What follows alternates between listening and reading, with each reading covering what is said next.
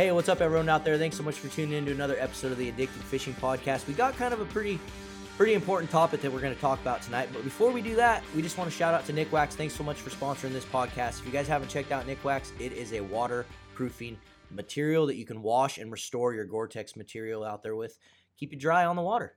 So thanks so much, to Nikwax. We appreciate you. And we and read the directions. And read the directions. we we talked about in the last podcast. We're not gonna we're not gonna go down that, but we are gonna go down an important topic. And I want a lot of the people out there. I know we have people all over the country that are not necessarily in the Northwest, but this these kind of issues will impact you someday too, in any Well- way, shape, or form. I mean, as fishermen, we're constantly under attack.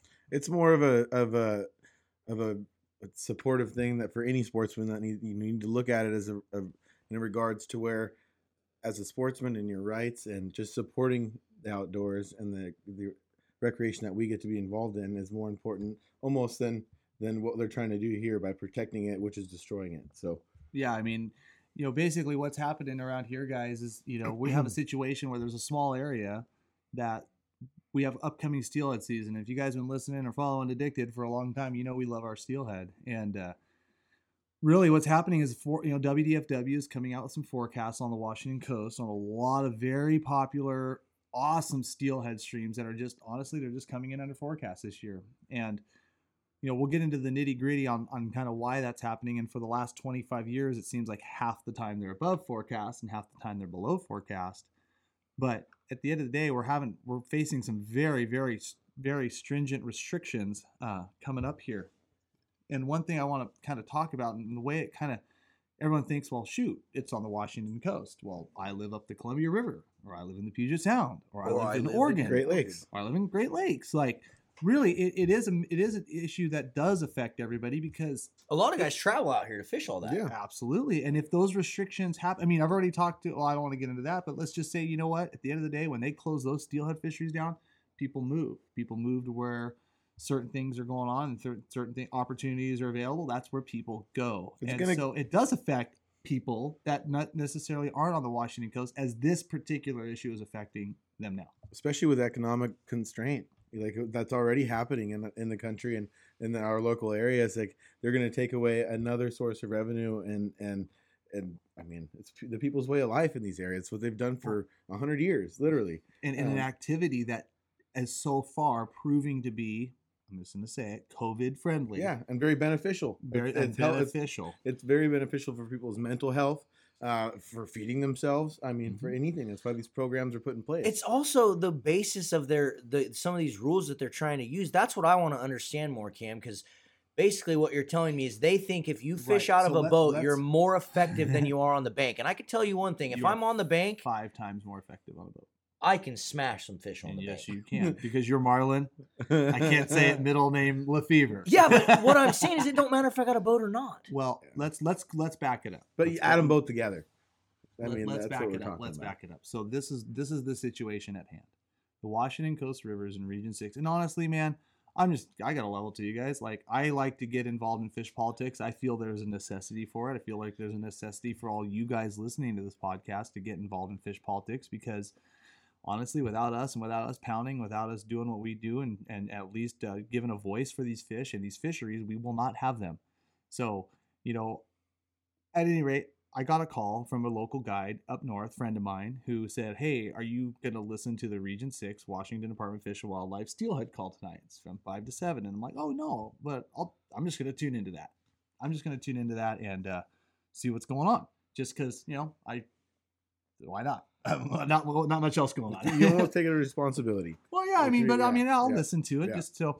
So I start listening to it, and basically the projections this year for the Washington Coast for the non um, for the non uh, uh, reservation tribal treaty streams, I guess I could call them. So basically, the streams that we can fish without a tribal guide or that are under without tribal influence. Um, the forecast for those streams are, are is really is really depressed in most of them. I'd say 80% of them. I'm throwing numbers right now because I don't even understand. Like I don't fish up there that much. like Mhm. but you know, want to engage in it. I wanted to hear the story. So forecasts are down. Things aren't looking good. You know, for the last 25 years, it seems like the forecasts are like up and then they're down and they're up and down, up and down. Like, but and this year's just happens to be a down year. Well, the department's been tasked with steelhead handle because even though we release wild steelhead, and that's generally what most of these fishery are, there are some hatchery stocks mixed in. They claim, and I'll, we'll touch back on this in a minute. They claim that that 10% of all the steelhead we handle die, which is total load of crap. Uh, how many how many dead wild steelhead have you seen on the riverbank? None. In your, ca- Jordan? This yeah, this will bring up. I, I go ahead. Sorry. No, no, no, no. Go, go. I saw on the uh, uh, Captain Quinn, a fellow YouTuber, awesome guy. I've had a ton of respect for him. Uh, did a thing about catch and release the other day for still, and he and he claimed one in ten die, and I thought that was still as a professional Right. fisherman, that's still astronomical. So that's that's you know, let, let, you- let's don't- take that on right yeah, now for a I minute. I think that because- statistic is very wrong. We because I've agree. talked to a lot. I'm really good friends with like guys like Bob Kratz or guys that are like been guiding on the Olympic Peninsula and Fork Shore. I, go, I ask him, I go, how many dead steelhead have you seen in your career just laying on the bank? Like how many? And he's like, I can probably count on one hand what I've seen in 30 years. Yeah. The fish are hardy, but then there's also something called a broodstock program. There's also something called a broodstock program that's occurring down in Oregon where anglers are rowing down the river, catching a steelhead. on the most same every way we are. river now. Well, yeah, they're, they're- it's growing. On most every river. It's growing in Oregon, Yeah. anyways. Uh, but you know they're going down the river. They're they're sport handling. They're catching rod and reel, bait, however they want to catch them. They're netting the fish, and instead of taking their pictures, letting them go, being just super stoked that they caught an awesome fish, they're taking the net, dragging them to the boat, throwing them in a live well, rowing them, rowing them the rest of the remainder down the river to live tanks, taking them out of the box, putting them in a net, walking them up a bank that's honestly like surprisingly far from the river. Like, Yeah. It's like what 30 yards.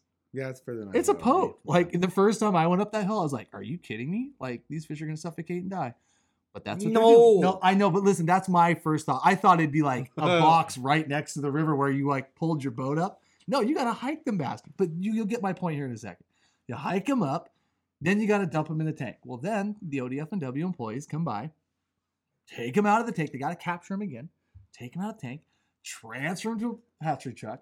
Then the hatchery truck's gotta drive down to the hatchery and then take them out again and put them in a holding pond where they sit for sometimes two or three months. You know what the mortality rate on fish that are handled that much is?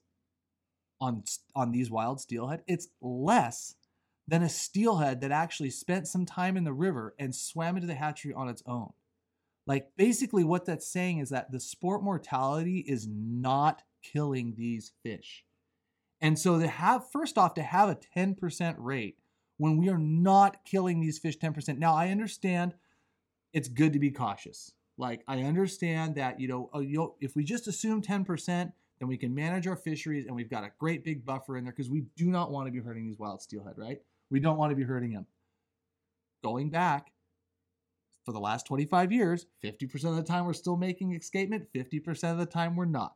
Right. So we're not gaining, we're not losing anything. That 10% model seems to be working for these fisheries, but for the most part, if the fishery is over forecast, over that escapement level, if the forecast is over that escapement level, excuse me, we can generally fish any of these streams till the middle of April, like a full fledged season, catch and release wild steelhead, and we don't impact them enough to where they have to shut the fishery down.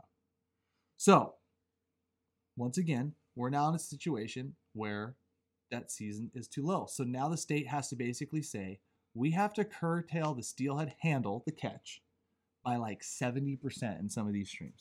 What's driving me nuts about the whole conversation in general is how many, how on what species of fish that you fish for has Mm. more consecutive, consistently surprised you on run size than any other Right. salmonoid species? Well, they don't. They're not all three year fish. They're not all No. the bad forecasted year. Mhm. And there might be three, two saltfish. There might be four saltfish. These fish can come back up to ten years, if not more, like historically.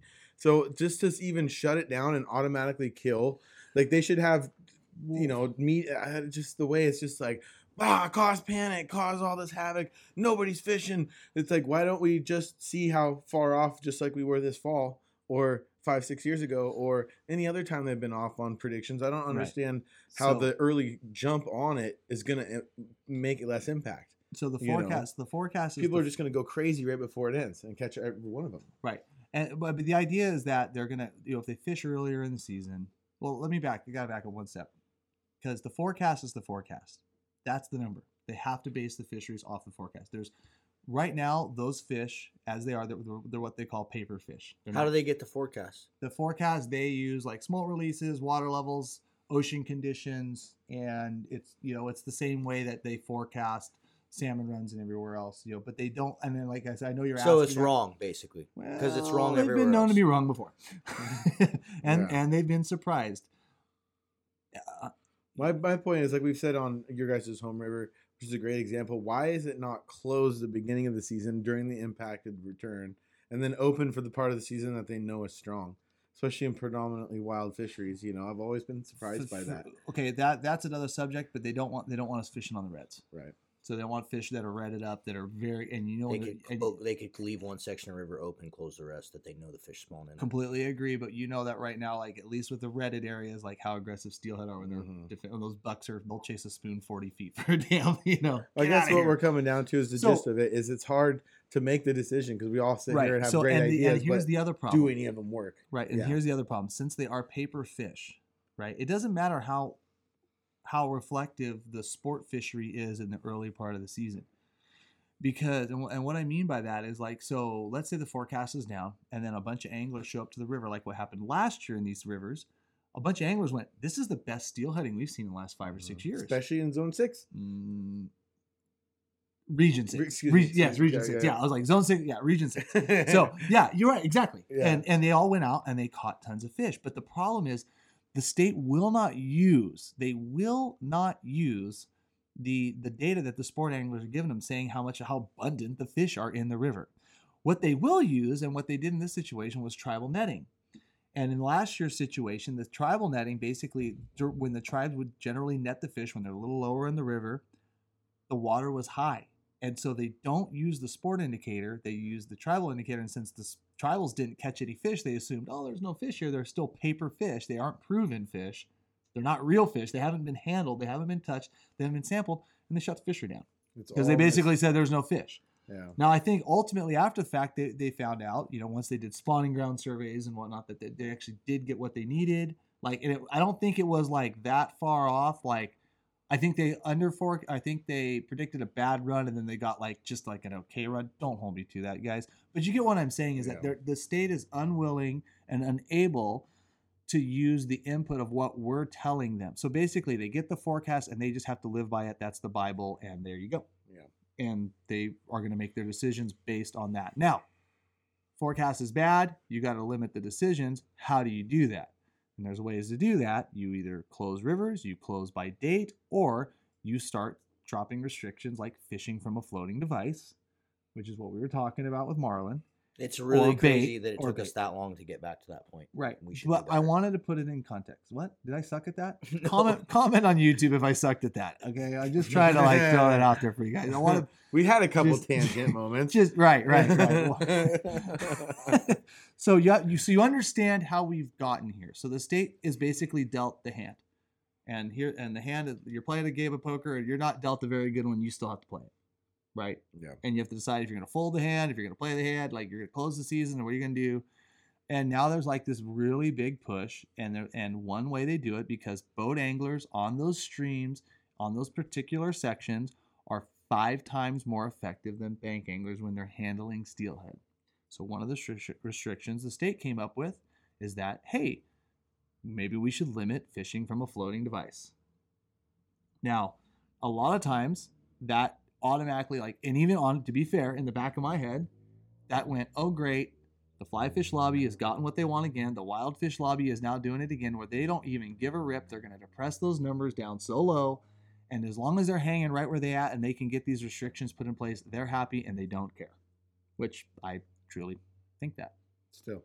so, so, and they don't care. And ultimately, I believe that if you have rivers that are slowly degrading and they're not being sampled and they're not using the sport sampling numbers, never mind the fact that guides have to do logbooks now and that they have the data.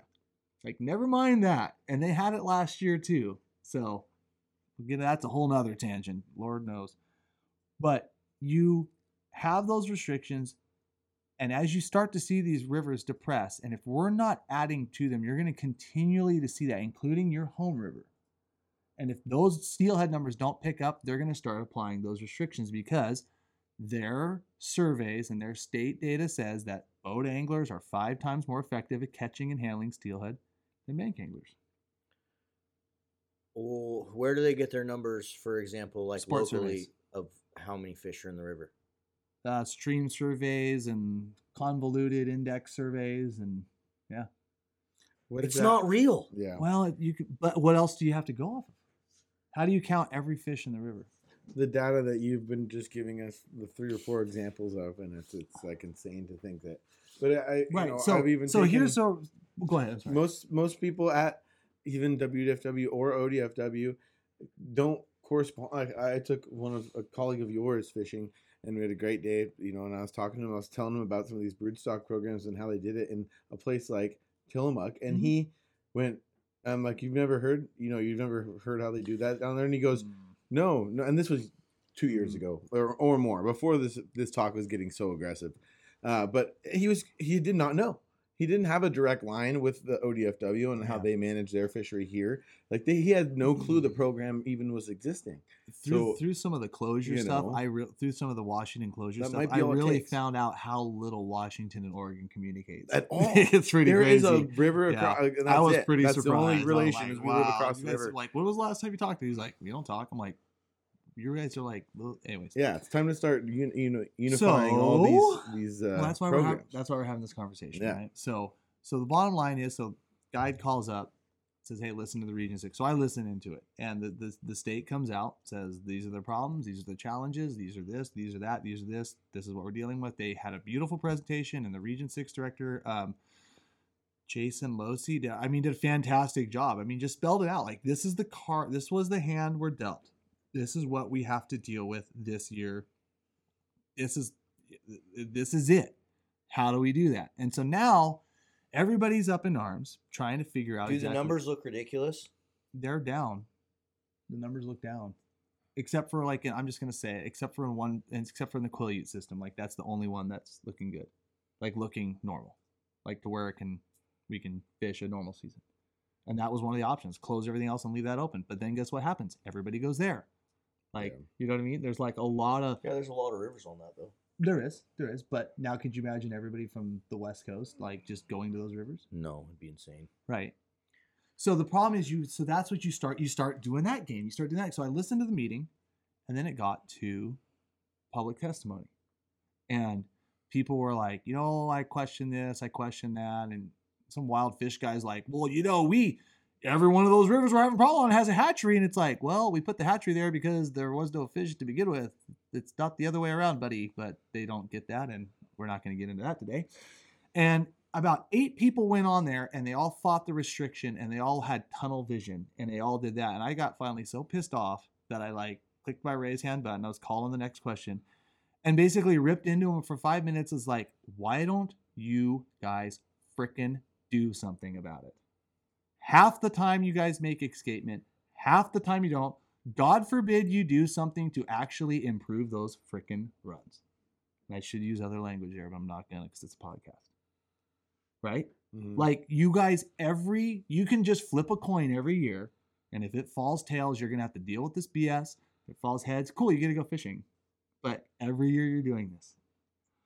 None, well, not none, I shouldn't say none, but most of those streams are not are non-protected steelhead where you could do and start implementing broodstock programs. So if there's any point of this podcast, at any point of this conversation, it is to stop looking at tunnel vision and start looking forward and start figuring out how we can implement the hatchery system to use it where it has been successful in many, many other places and they are absolutely awesome and they perform well in bad years.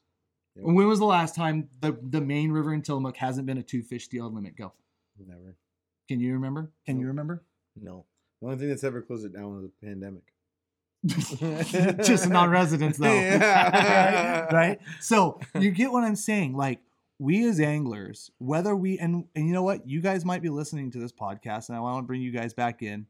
You guys might be listening to this podcast and you might not be on the Washington coast. You might not. I mean, even when at the start of my little diatribe where I went there and ripped about talked about the broodstock programs, I'm like, why don't you guys do something different? Die trying. Do something. Freaking do something. Mhm. I don't care if you fly fish, tribally net, or sport rod. Do something about it. Like Stop putting all the burden of I mean, think about what we do these damn fish. Like, truth be told, like I, I got off that meeting and I'm like, you know what? I feel like we probably shouldn't be fishing wild steelhead unless the river has a broodstock program Mhm. because you are taking from them. Yeah. You are impacting them. You are hurting them. You're an idiot. I'm an idiot. Fine. That's the Never stupidest mind. logic I've ever heard. Never mind. I'm an idiot. You just Unless got done have- saying that we right. barely have a mortality rate on them. These But- fish are perfectly healthy and fine for us to be fishing on them. And if you think otherwise, you're an idiot tree hugger and don't listen to our podcast. But those fish, I'm not talking about what we're just doing to them. Like we're taking their habitat, Yeah. putting Yeah, pollution in the water. yeah. There's a lot of other things we're doing to them that's not sport rod mortality. Okay, now you're talking Yeah, something So, totally so different. please apologize. So please apologize. Yeah, and touche. say thank you. Ah. and thank you. I thought you were trying to say no, no, no, not no. fishing because I Right, hate when right, people try right, to say we're right. the problem. No. We're not necessarily the problem. Weyerhaeuser is a problem. We're not right. Pacific Power is Clear problem. cuts, chemicals, pollute that, Longview and so. But we're but but we are adding to it. Yep. Even if it is that much, we're still adding to it. Those they already are fighting those outside. and it's like and then you look at these programs and you look at these rivers that just kick ass even in the bad years. And it's like okay. And guess what? And the biggest part about this and and and then i'll wrap it up and i'll get off my podium. I always do this. I feel bad for doing it. And i like i probably sound like an idiot so sorry guys. But one of the big things they said is like if we close these fisheries down on the washington coast even the state identifies that they lose their advocates. Like nobody cares more about a wild steelhead than a sportsman which is hard to believe. Like, but truth be told, like that is the case. Like we want them more than for pretty much anybody else, right? Yeah. I mean, let's be honest. So, and they understand that, and it's like, well, you've got these incredibly impressive broodstock programs that have been sport funded, created by sportsmen, volunteer sportsmen, like with hatchery staff to to collect fish, move fish. They do tournaments to raise money for the fish, like, and then it also brings the angling community together to help support those whether they're actually catching the fish or not. ODF and W has to turn down hundreds of requests for people that want to participate in those programs catching those fish because they want to feel like they want to be a part of something. And all those rivers have great wild runs And too. they all exactly. Interesting. They all kick ass and Hatchery they don't and deal wild with coexist. this crap. Yeah. So there you go. And I hope that if anything that this podcast said, it's just like pay attention, folks. do some research. do some research, get involved. Even if it's not your area, you need to be sounding the alarm. And then, you know what? Because your area, eh, whether you're a steelheader on the West Coast, and like I said, I don't even know if you guys deal with this stuff in Michigan and Iowa. You know, I, I don't know. I don't know if they deal with it in the Midwest, but I have a feeling they probably do. I'm sure Well, I'm rivers sure get shut down and stuff. Right. And I mean, it's like, but pay attention to it and not, and don't get tunnel vision and focus on like this year. Like, if you identify the problem, don't just try to catch the last fish.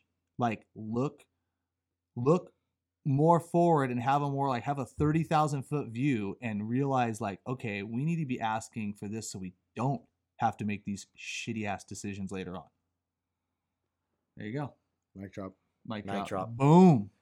Well, we appreciate all you guys listening. We got to go over here and record a live feed. If you guys don't watch, we- every single Wednesday, 6.30 p.m., or when we're late because we're recording this podcast. but either way, Wednesdays, roughly 6.30, you can watch our live feed. So thanks again for tuning in, everyone. We'll see you on the river.